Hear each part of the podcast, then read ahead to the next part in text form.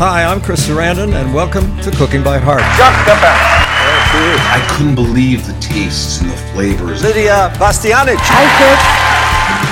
Where we revisit the vivid memories of the food we grew up with and the people and the stories attached to that time in our lives.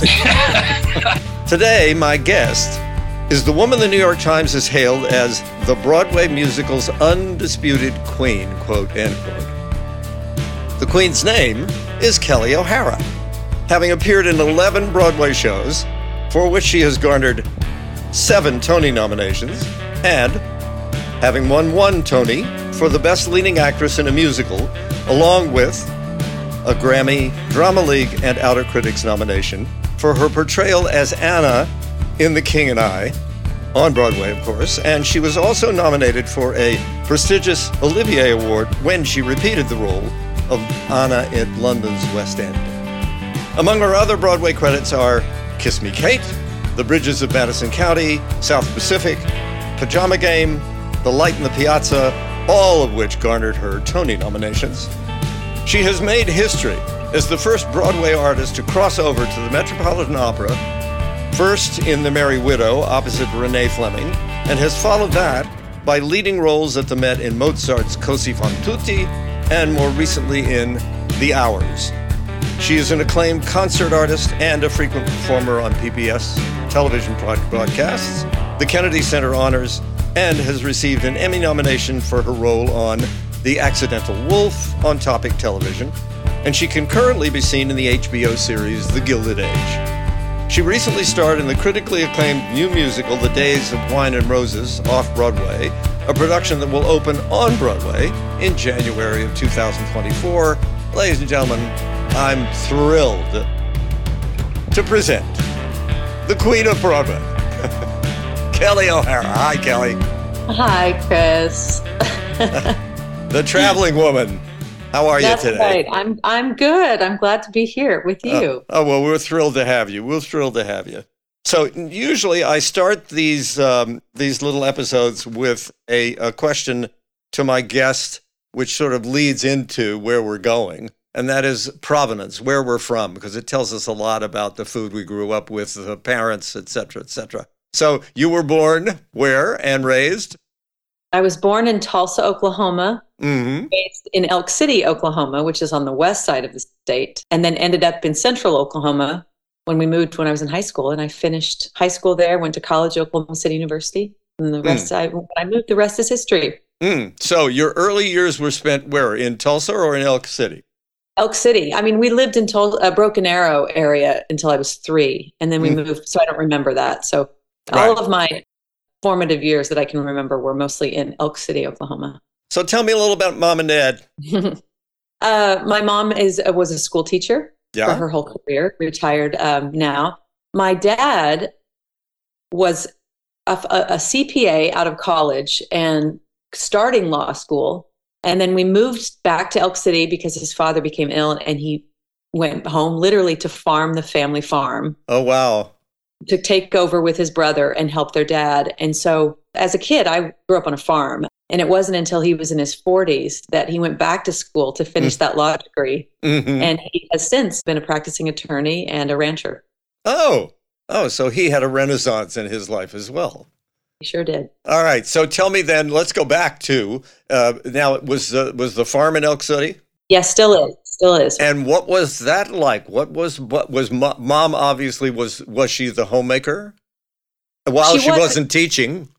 That's right. And I should also just point out when I say my dad went back to school, my mother was the homemaker as well as a full time job, but she was also going to night school at night to finish her degrees and get a master's degree. And so there was a lot of example in the house of of parents. They started really young. They had their first child at 19. Were you the first? No, I was last. I was the baby. How many siblings? I have an older brother and older sister, so there's Ah. three. Okay. I had good examples in my house of people continuing on and following their dreams. Sense of achievement.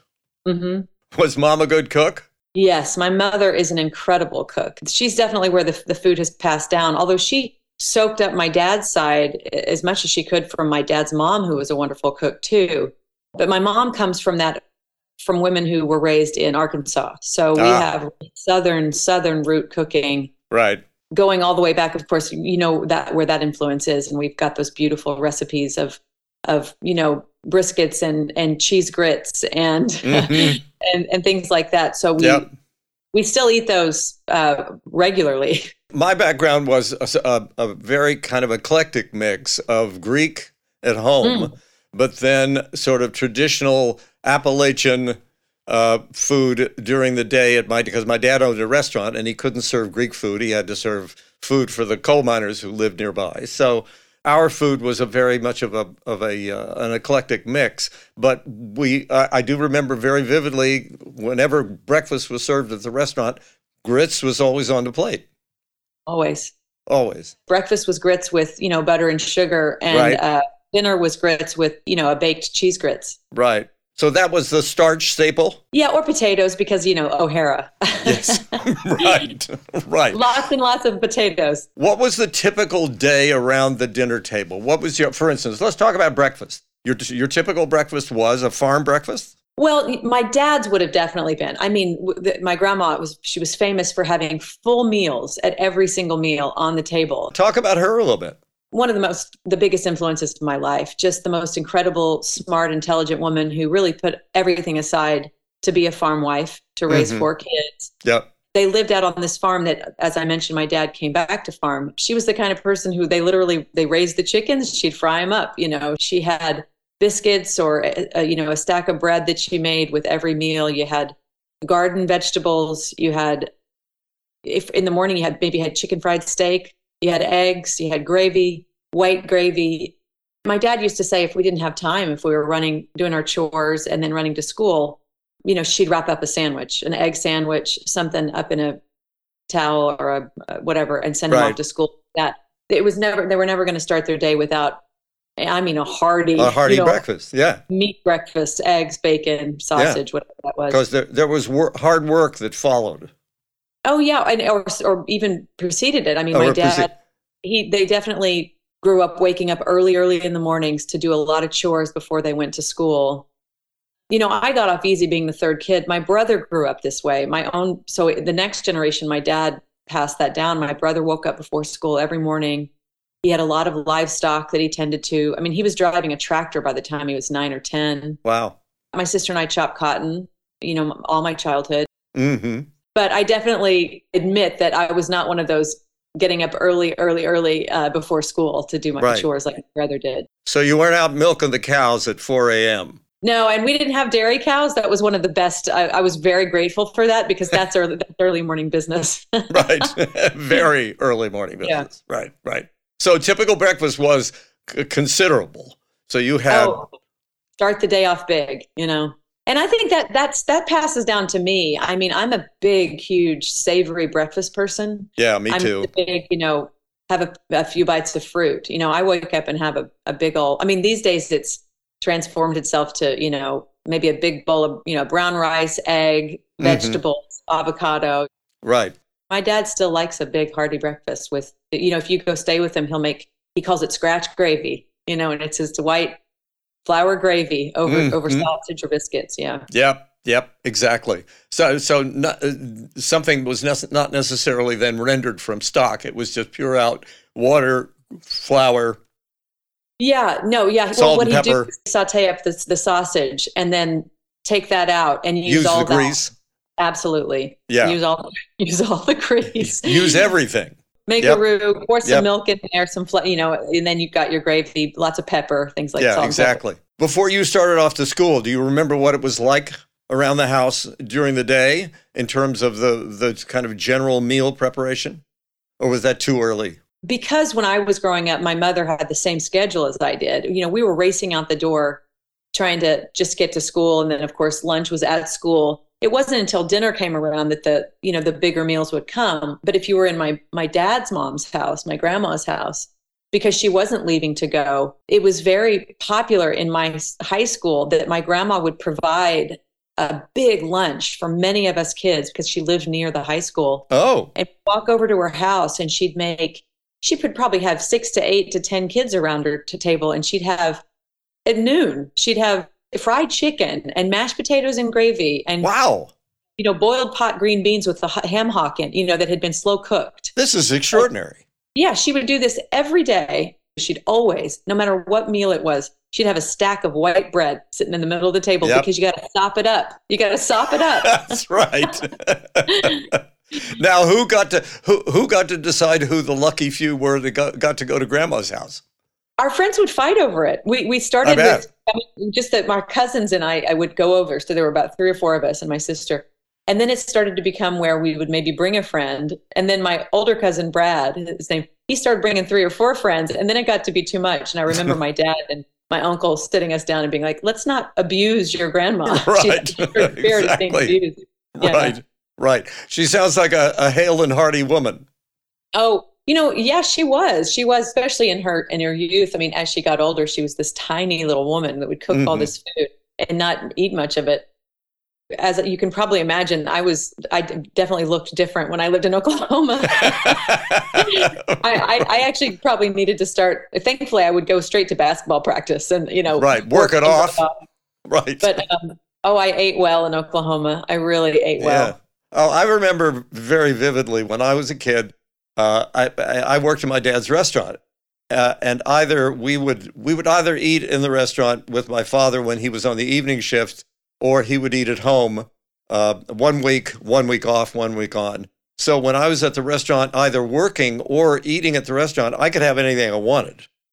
So by the time I was 12 or 13, you know, and there were always fresh pies, cobblers, cakes, oh. um, uh, ice cream, uh, I, I, went for those very seriously uh, for obvious reasons.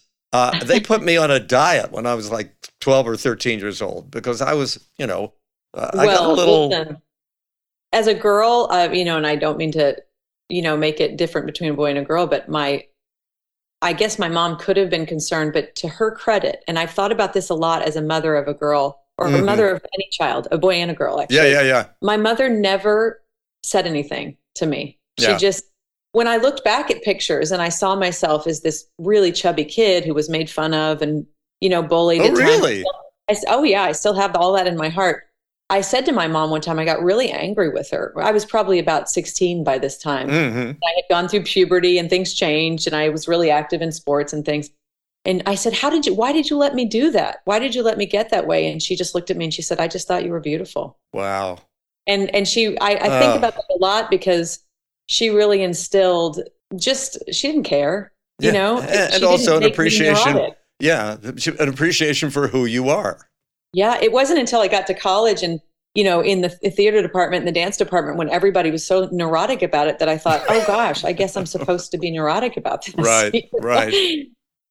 But i still have a pretty healthy relationship with it as long as i you know take care of myself and try yeah. to eat healthy. Right. And as you well, know as we get older we, we want to feel better too Yes, exactly. And also, I think a, a, a, lot of people is one of the things I wanted to talk about sort of uh, subsequently, but since we're into it now, uh, one of the things I think a lot of people don't understand about doing a particularly a Broadway schedule of eight mm. shows a week over a period of eh, sometimes a year, two years, three years, that you have to, in a way, uh, behave like an athlete uh, in the sense that you have to watch everything you eat. You have to be very careful about exposing yourself to. I mean, you can speak to this, please. No, I was just going to say it's funny you say that. I mean, I'm not the only one, but you just said it. I've often said being on Broadway is like being a professional athlete. Yeah. The only difference is is we don't get an off season. Yeah, right. we don't ever get a rest. Yeah. Uh, we don't even get holidays or weekends. And yeah, so, right. There's not. It's not. A, it's not as if we're gearing to the national championship.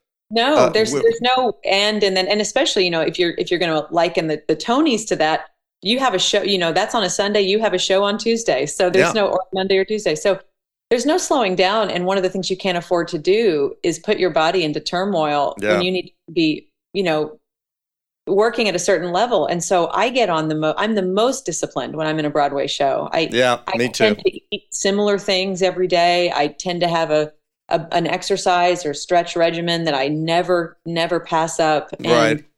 I don't drink alcohol as much. I certainly don't. You know what? I just, I have to. It's the only way to succeed. It's the only way you can survive. That's good. It's the only way to survive. Yeah. Yeah.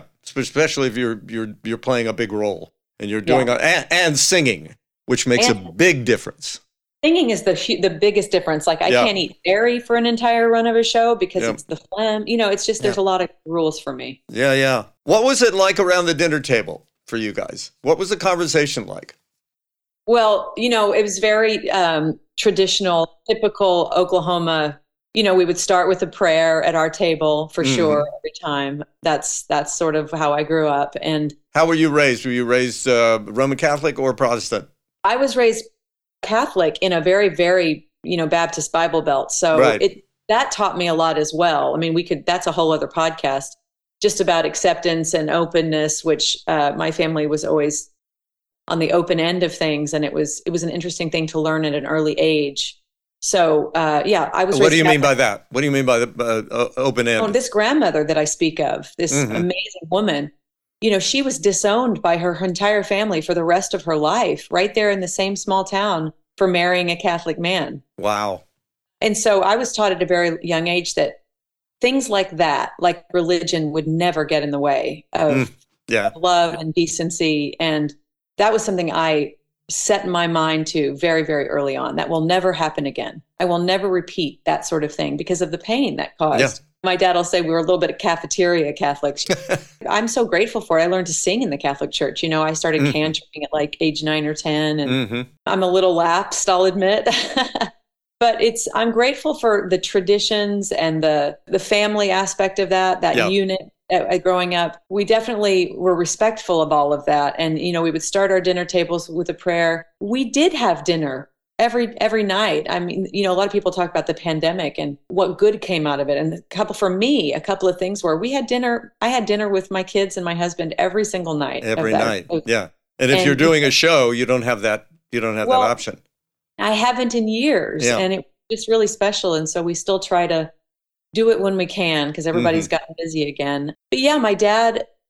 Sometimes, sometimes what was interesting about the way I grew up and the kind of work my dad did was that many times, if it wasn't at the table, it was always packed, and it was always a tailgate out by the side of the one of the fields Ah, and I remember what the food was because my mom had to make it for you know several people. If it was my dad and his brother, if it was my my brother and his cousin, the pickup truck would fold down and she'd have you know some sort of meat. You know, I grew up on a cattle farm, so it's always going to be some sort of steak or hamburgers or beef or even you know pork chops or whatever that was. right, right. And then it was she'd make something like rig potatoes they called them, big old pot pans of of you know cheesy baked potatoes hmm a lot of things that were not healthy, like iceberg wet salads with Yes. you know with blue cheese dressing. Blue cheese dressing.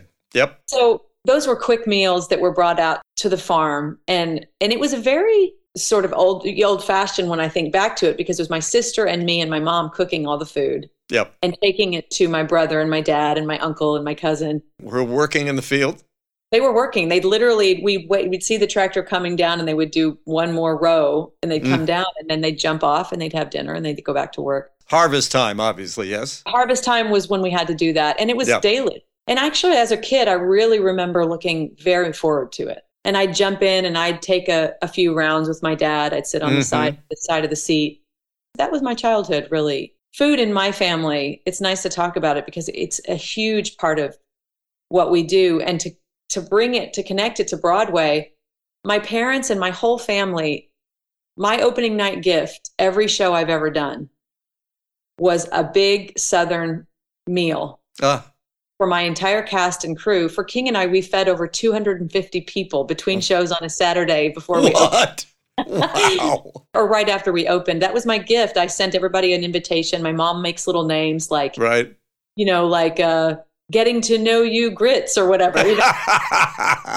and we fed it between shows. We did a, my whole family, you know, cousins, aunts, and uncles, we made all this food. a farm style dinner.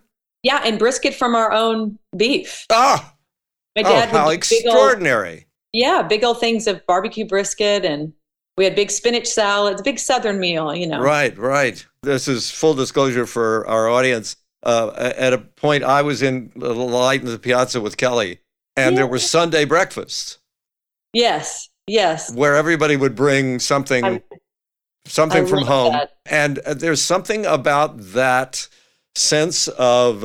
Uh, first of all, you're working with these people every night for extended periods of time, obviously, when you're doing a, a show that's ongoing. But there's a time when, uh, if you do this particular thing where people bring in food and you have a brunch before a matinee on Sunday, there's something about how it changes the relationship with your Yeah. fellow cast members and it Yeah. makes it much more familial. Yes. I mean, you do become family, you know? Yeah. You become family, but this but the the introduction of food is an Yeah. essential sort of uh, glue in Yeah. a way uh, to to any community, really. Yeah, it's not surprising that you're becoming this family and all of a sudden you think, we need meals together. Yes. You know, so Yeah. then you're like, how can we have Sunday potluck brunches? How can we go out for dinner, you know, between shows or maybe Yep. after a show? Yeah. You have to add those familial things in. Yeah, exactly. So so then you were you were split. That is harvest time. You were out in the field. You were there with a pickup truck. You were helping as a kid serve the food, prepare the food. Yeah. which is something also that I think uh, I I constantly talk about this in the podcast about involving your kids in the food preparation, preparing dinner when you're preparing breakfast. That it it it binds the family in such a unique way Yeah. and, and an important way. Yeah. And then at home, what were your mom? What were mom's specialties? Were there things that you look forward to that mom made? Oh yeah, we wait for Thanksgiving all year because she is the Ah. most amazing. She makes Yeah. these. We call it dressing, you know, not the stuffing, but like a dressing. She Yep. makes the best turkey I've ever. You know, she's famous for it, and um, we wait for it all year. And she has a lot of different dishes that she makes. Mm-hmm. Event cooking, like she's the best corned beef and cabbage on St. Patrick's Day Ah, yeah. you know, cooker. She makes d- amazing roasts and things for Christmas holiday. Mhm. But on, in the day in and day out, I mean, she would make all sorts of things. Pasta dishes. She would make this thing that she called no peek chicken that we loved. and it was a rice and chicken dish. Big on smothered stuff, smothered pork chops. We'd have Very southern. Yeah. very southern, uh, still very. So they still cook that way. And sometimes, you know, when I go home, I think, gosh, it's you know, I, I'm gonna come home to eat this kind of stuff. I haven't eaten a. Right. She would make amazing lasagnas and Very eclectic. yeah. Amazing Italian stuff. People would ask for her lasagnas. You know, she came up here to visit me a couple times, and my neighbor, she made one for him one time. Single guy lived next door to me, and every time she'd come up, he'd say, Will you make me a lasagna? Amazing big pots of beef stew or, or uh, chicken noodle soup that was just the most medicinal and delicious thing. Mhm. Yeah. She was the queen of comfort. She's the Ah. queen of comfort cooking. Oh, yeah. Was, was she a baker as well? But that's the thing. She'll say, "I, I don't. You can just take the baking with you." She's, you know, you know what she is. She's a, a little bit of this, a little bit of that cook, and she, Yeah. it's passed down through generations.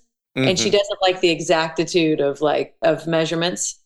But I have an aunt who, well, I call her my aunt. She's my mom's cousin. She's the baker, and so she'd make peach cobblers and cookies and cakes. Mm.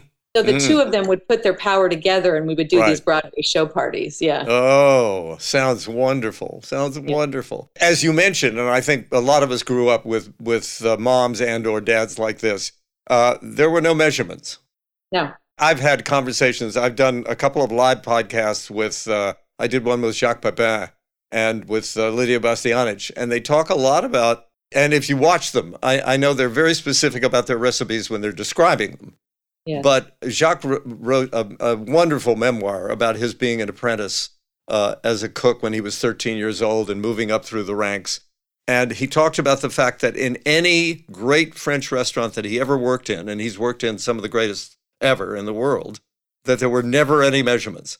That you had to stand and watch the chef and figure it out. Wow. Wow. That there was no list for you.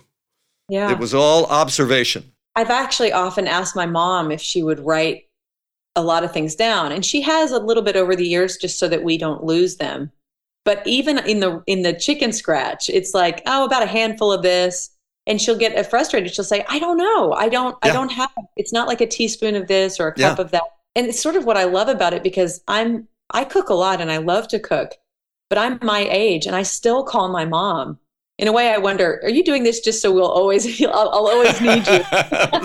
right. I'll still call my mom and I'll say, "Okay, talk, walk me through that again." You know, because I, you told me last year and I forgot because we didn't write it down. Yeah. She's like, "No, we're not going to write it down." You Yeah. know, exactly, exactly. And the same thing happens when I get together. We do a big Thanksgiving dinner as well with my kids, their mom, her family, because she now has a, a, a an extended. They my kids have stepbrothers and stepsisters, uh, and we end up with thirty people, and everybody has a specialty, and they all bring something, and we all cook together, and and suddenly having thirty people doesn't seem like a chore. Right. Yeah. Because No, it is. Like a wonderful thing. Yeah, yeah, yeah. It's an extraordinary, extraordinary experience. And I encourage all of you out there, by the way, who have gotten used to ordering in, not having gatherings, uh, but only having your gatherings virtually, to return to the day when you get together with people and you cook and you uh, uh, enjoy that community of food. Yeah. What about the conversation around the table? What was that like? Sure. I mean, you know, the day, how the day went, one era of time as a teenage boy who was brooding, you know, and uh, Yeah, two girls who were probably fighting. right. I think generally at the dinner table, um, it was a great moment to try to just be the family. You know, we had a lot of stories. My mom taught in the school system where we went. And so Mhm. we would be talking about that. My dad would be talking about farming and with my brother. And I mean, we would just be talking about the regular day. Yeah, yeah. We have a tradition where we do roses and thorns. You know, I'm sure a lot of people know where you Oh, that's a first. Please expand. no, it's just give me a rose and a thorn, which is about your day, and which opens the conversation up, which is what was the thorn, what was the worst thing that happened, and what was the best thing that happened, or you know, one of the best things that happened. So Oh, I love that. yeah, and we do it every night. My son's a freshman in high school. How was your day? Fine. Yeah, You know, exactly. Yeah, yeah, yeah. But if you say, give me, you got to do a rose and thorn, and you can't repeat the last person's, all of a sudden he'll say, well, you know, I I had a solo in the in the jazz band rehearsal, and it went really well, and it made me Mhm. feel good. And all of a sudden, and then we played this other song, and this other kid had this other song, you know, and he's Right. talking about what he does. And then the thorn is the real important one because then it's I don't want to talk about it. Well, no, you have to say a thorn. Everybody's going to say a thorn Yeah. And then it's well i saw blah blah blah and it really made me da, da, and then all of a sudden you're sort of having that need that necessary break Yes. open Yeah. need your kid you know This is brilliant, Kelli. i don't even i mean i think I mean i've heard a lot of people who do it I, I definitely didn't make it up Never heard of it. it definitely feels so useful and uh, it's a tool it's a definite tool Oh, oh, it's wonderful. It's wonderful yeah because it it it it's interesting because I uh, one of my first theater experiences when I got out of uh, graduate school was I worked in an improvisational theater company. The guy who was running the company had trained with a woman named Viola Spolin, who was the mother of Paul Sills, who created Second City. oh right right right But she originally created, and she has a there's a wonderful book of theater games that she created, and essentially it is you create a problem to solve a problem. ah The uh, creation of the problem is you know sometimes kids are are reluctant to be physical in a love scene, so she created games where she required them as they're talking you have to touch the other person. This is a, an example of creating a problem to solve a problem, which is yeah you want to communicate you want to find out what the what the specifics are of your kid's day but you need to to frame it in such a way so that they have to solve a problem to do it yeah it's true it's true yeah And it seems very innocent because you're going to name something, but usually we don't talk about things that are hard. hmm You know, like the Yeah. human nature doesn't want to all the time. But if you just name it, Yeah. then the floodgates open. You know, Yes.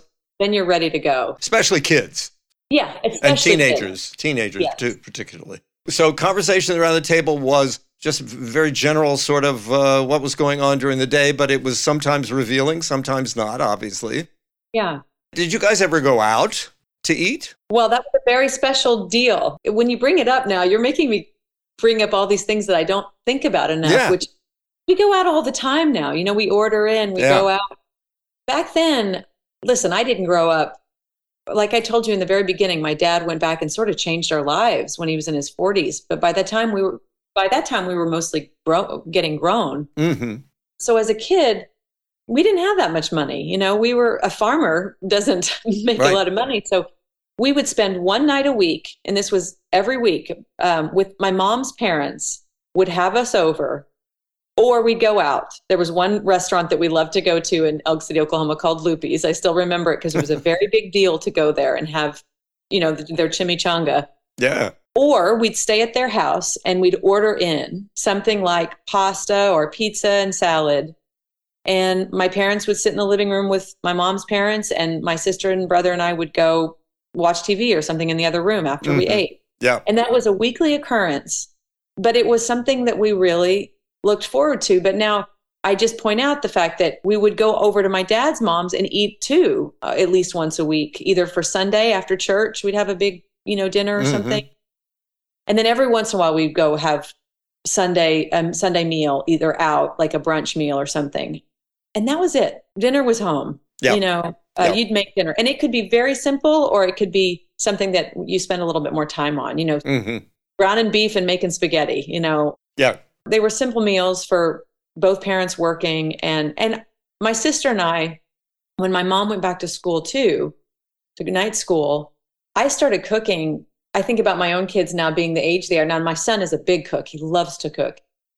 But my sister and I were cooking by the time we were eight, nine, ten. Yeah. We were we were making the dinner. You know, mm-hmm. my mom would say, We have this, this in the fridge, you know, get it started and I'll be home or whatever. Right. But we would make the dinner and we would certainly fend for ourselves a lot. Yes. You know, and I am proud of that. You know, maybe yeah. it was, I don't know if it was lonely when we were kids, but now I think we were pretty darn independent, you know? Yes. Yes. And it carries over.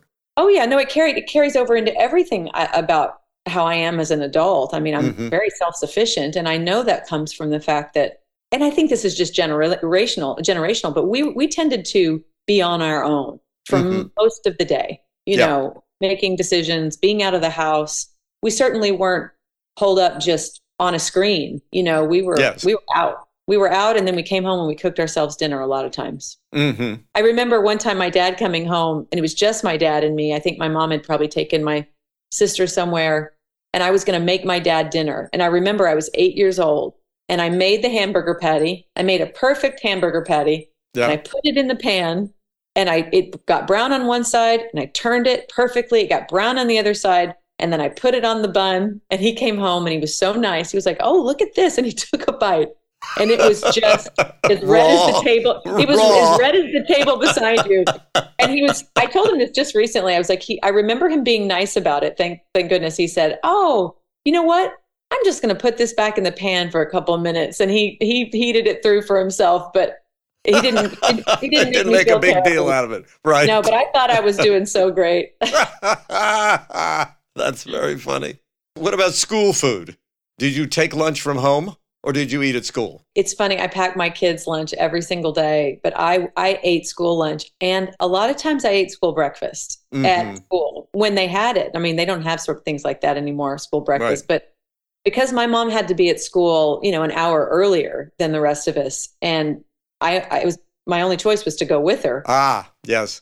She would go to her classroom to start preparing, and I would be by myself. And I would go to the cafeteria, and I would often have school breakfast. Mm-hmm. I would have school lunch. And I remember a couple times making my my own lunch for myself, packing my own lunch and being really fancy, like thinking I was really cool when I did that.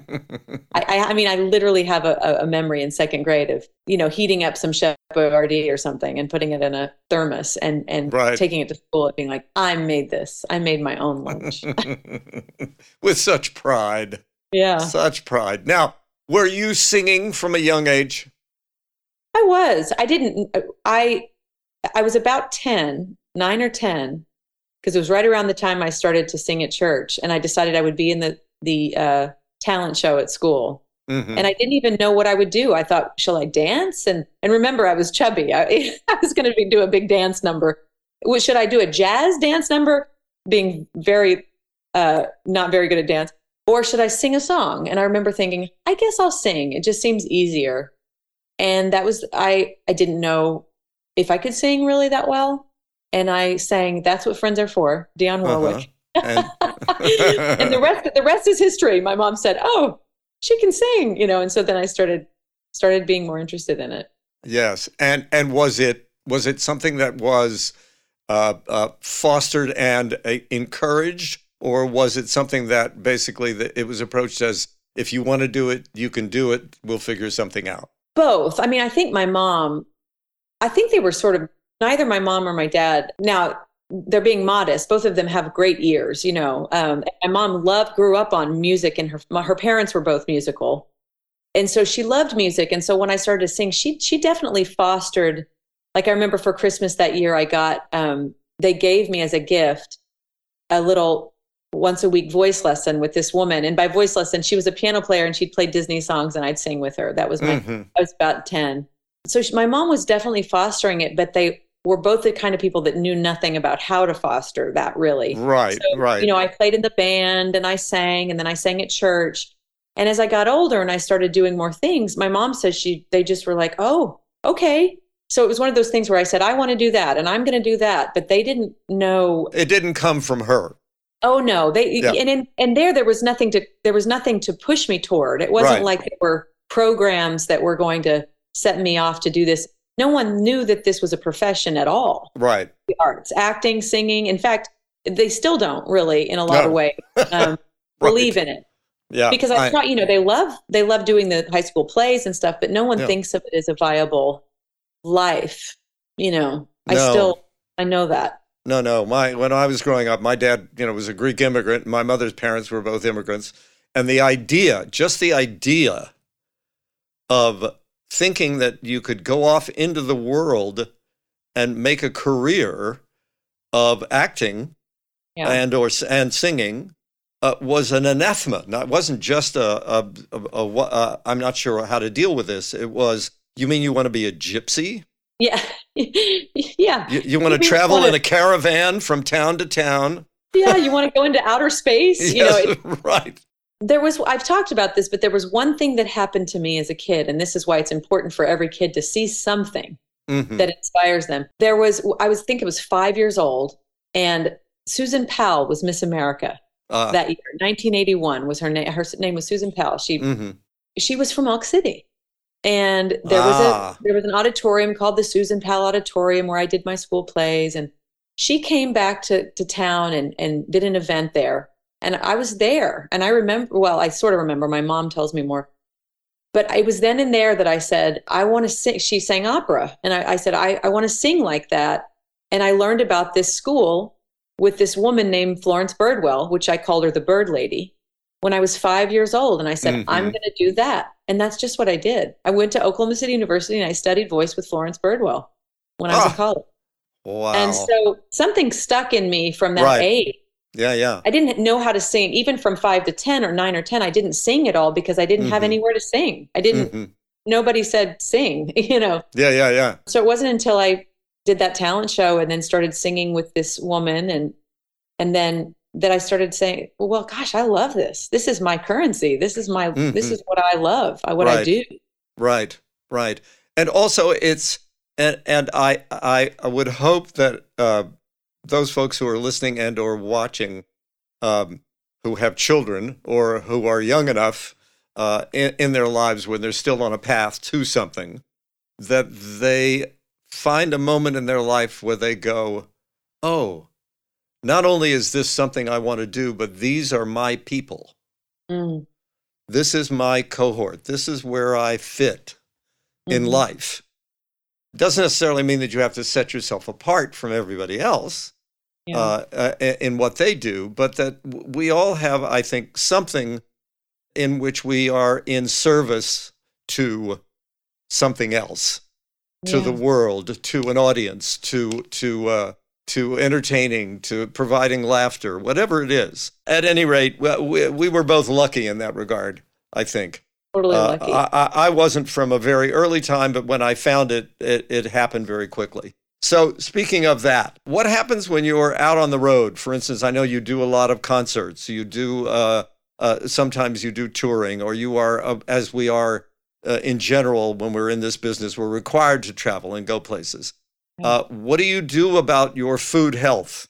How do you keep that? Uh, how do you keep a kind of constant flow of the kind of energy that you need um, in places where sometimes it's not available? I try not to get too neurotic as a singer. You know, oh, if I eat that, it's going to ruin my. I try not to do that. Yeah. But there are definitely things that I know that will not serve me.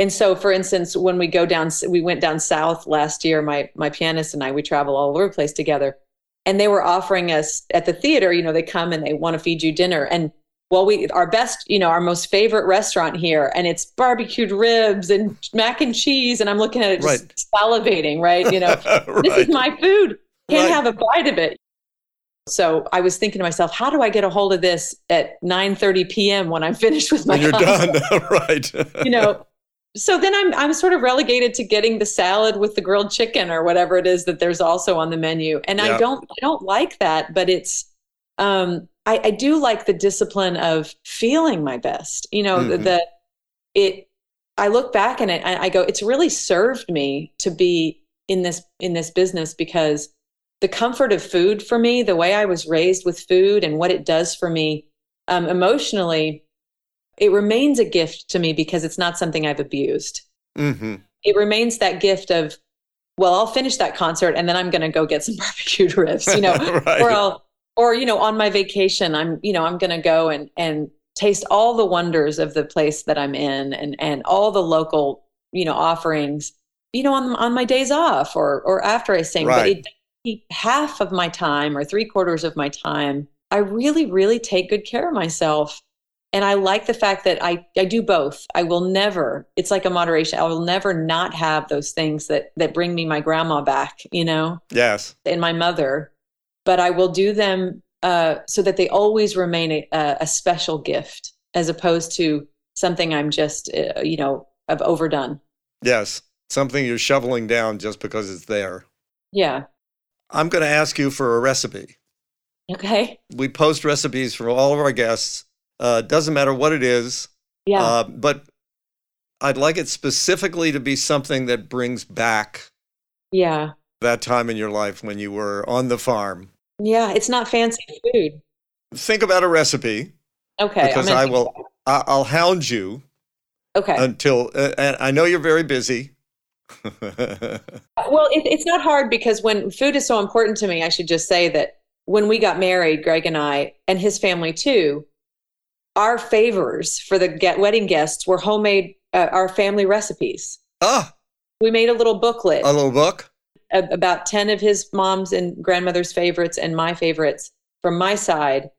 And so that we could send that off with our with our people. And people call me still, they say I still have that cookbook and I cook from it. So I mean it's easy for me just to pick one out of there. It may be part and parcel of the next question I'm going to ask you, which is if there's one dish that you think of from your childhood or a moment in your life where you smell something or you taste something and it takes you back to a meal you had or a moment where you were sitting around the table uh, with your family or with a friend at some point in your life, what's the most evocative food moment I think it's just undeniably like the most amazing turkey and dressing. mm-hmm. yeah. With with my mom's, you know, giblet gravy and the way she makes it. I mean, you people might think it's crazy, but she puts hard-boiled egg and all the giblet. It's a weird mm-hmm. thing. It's like a very different kind of thing. But yeah. Thanksgiving is a very special one for us and, and the way she makes her turkey because she doesn't care. She gets angry about a beautiful turkey because she thinks that means a dry turkey. So she's got oh, the, really? the breast, you know. No, she's it just tastes good. I might even embarrassingly say it's a tuna casserole. yeah. that's that's not embarrassing at all. Absolutely. It was fast and easy and simple food, but mm-hmm. It always felt like it was filled with love, you know. That's the most important thing. And on that note, Kelli O'Hara, I can't thank you enough for joining me here on Cooking by Heart. Well, thank you for having me. My pleasure.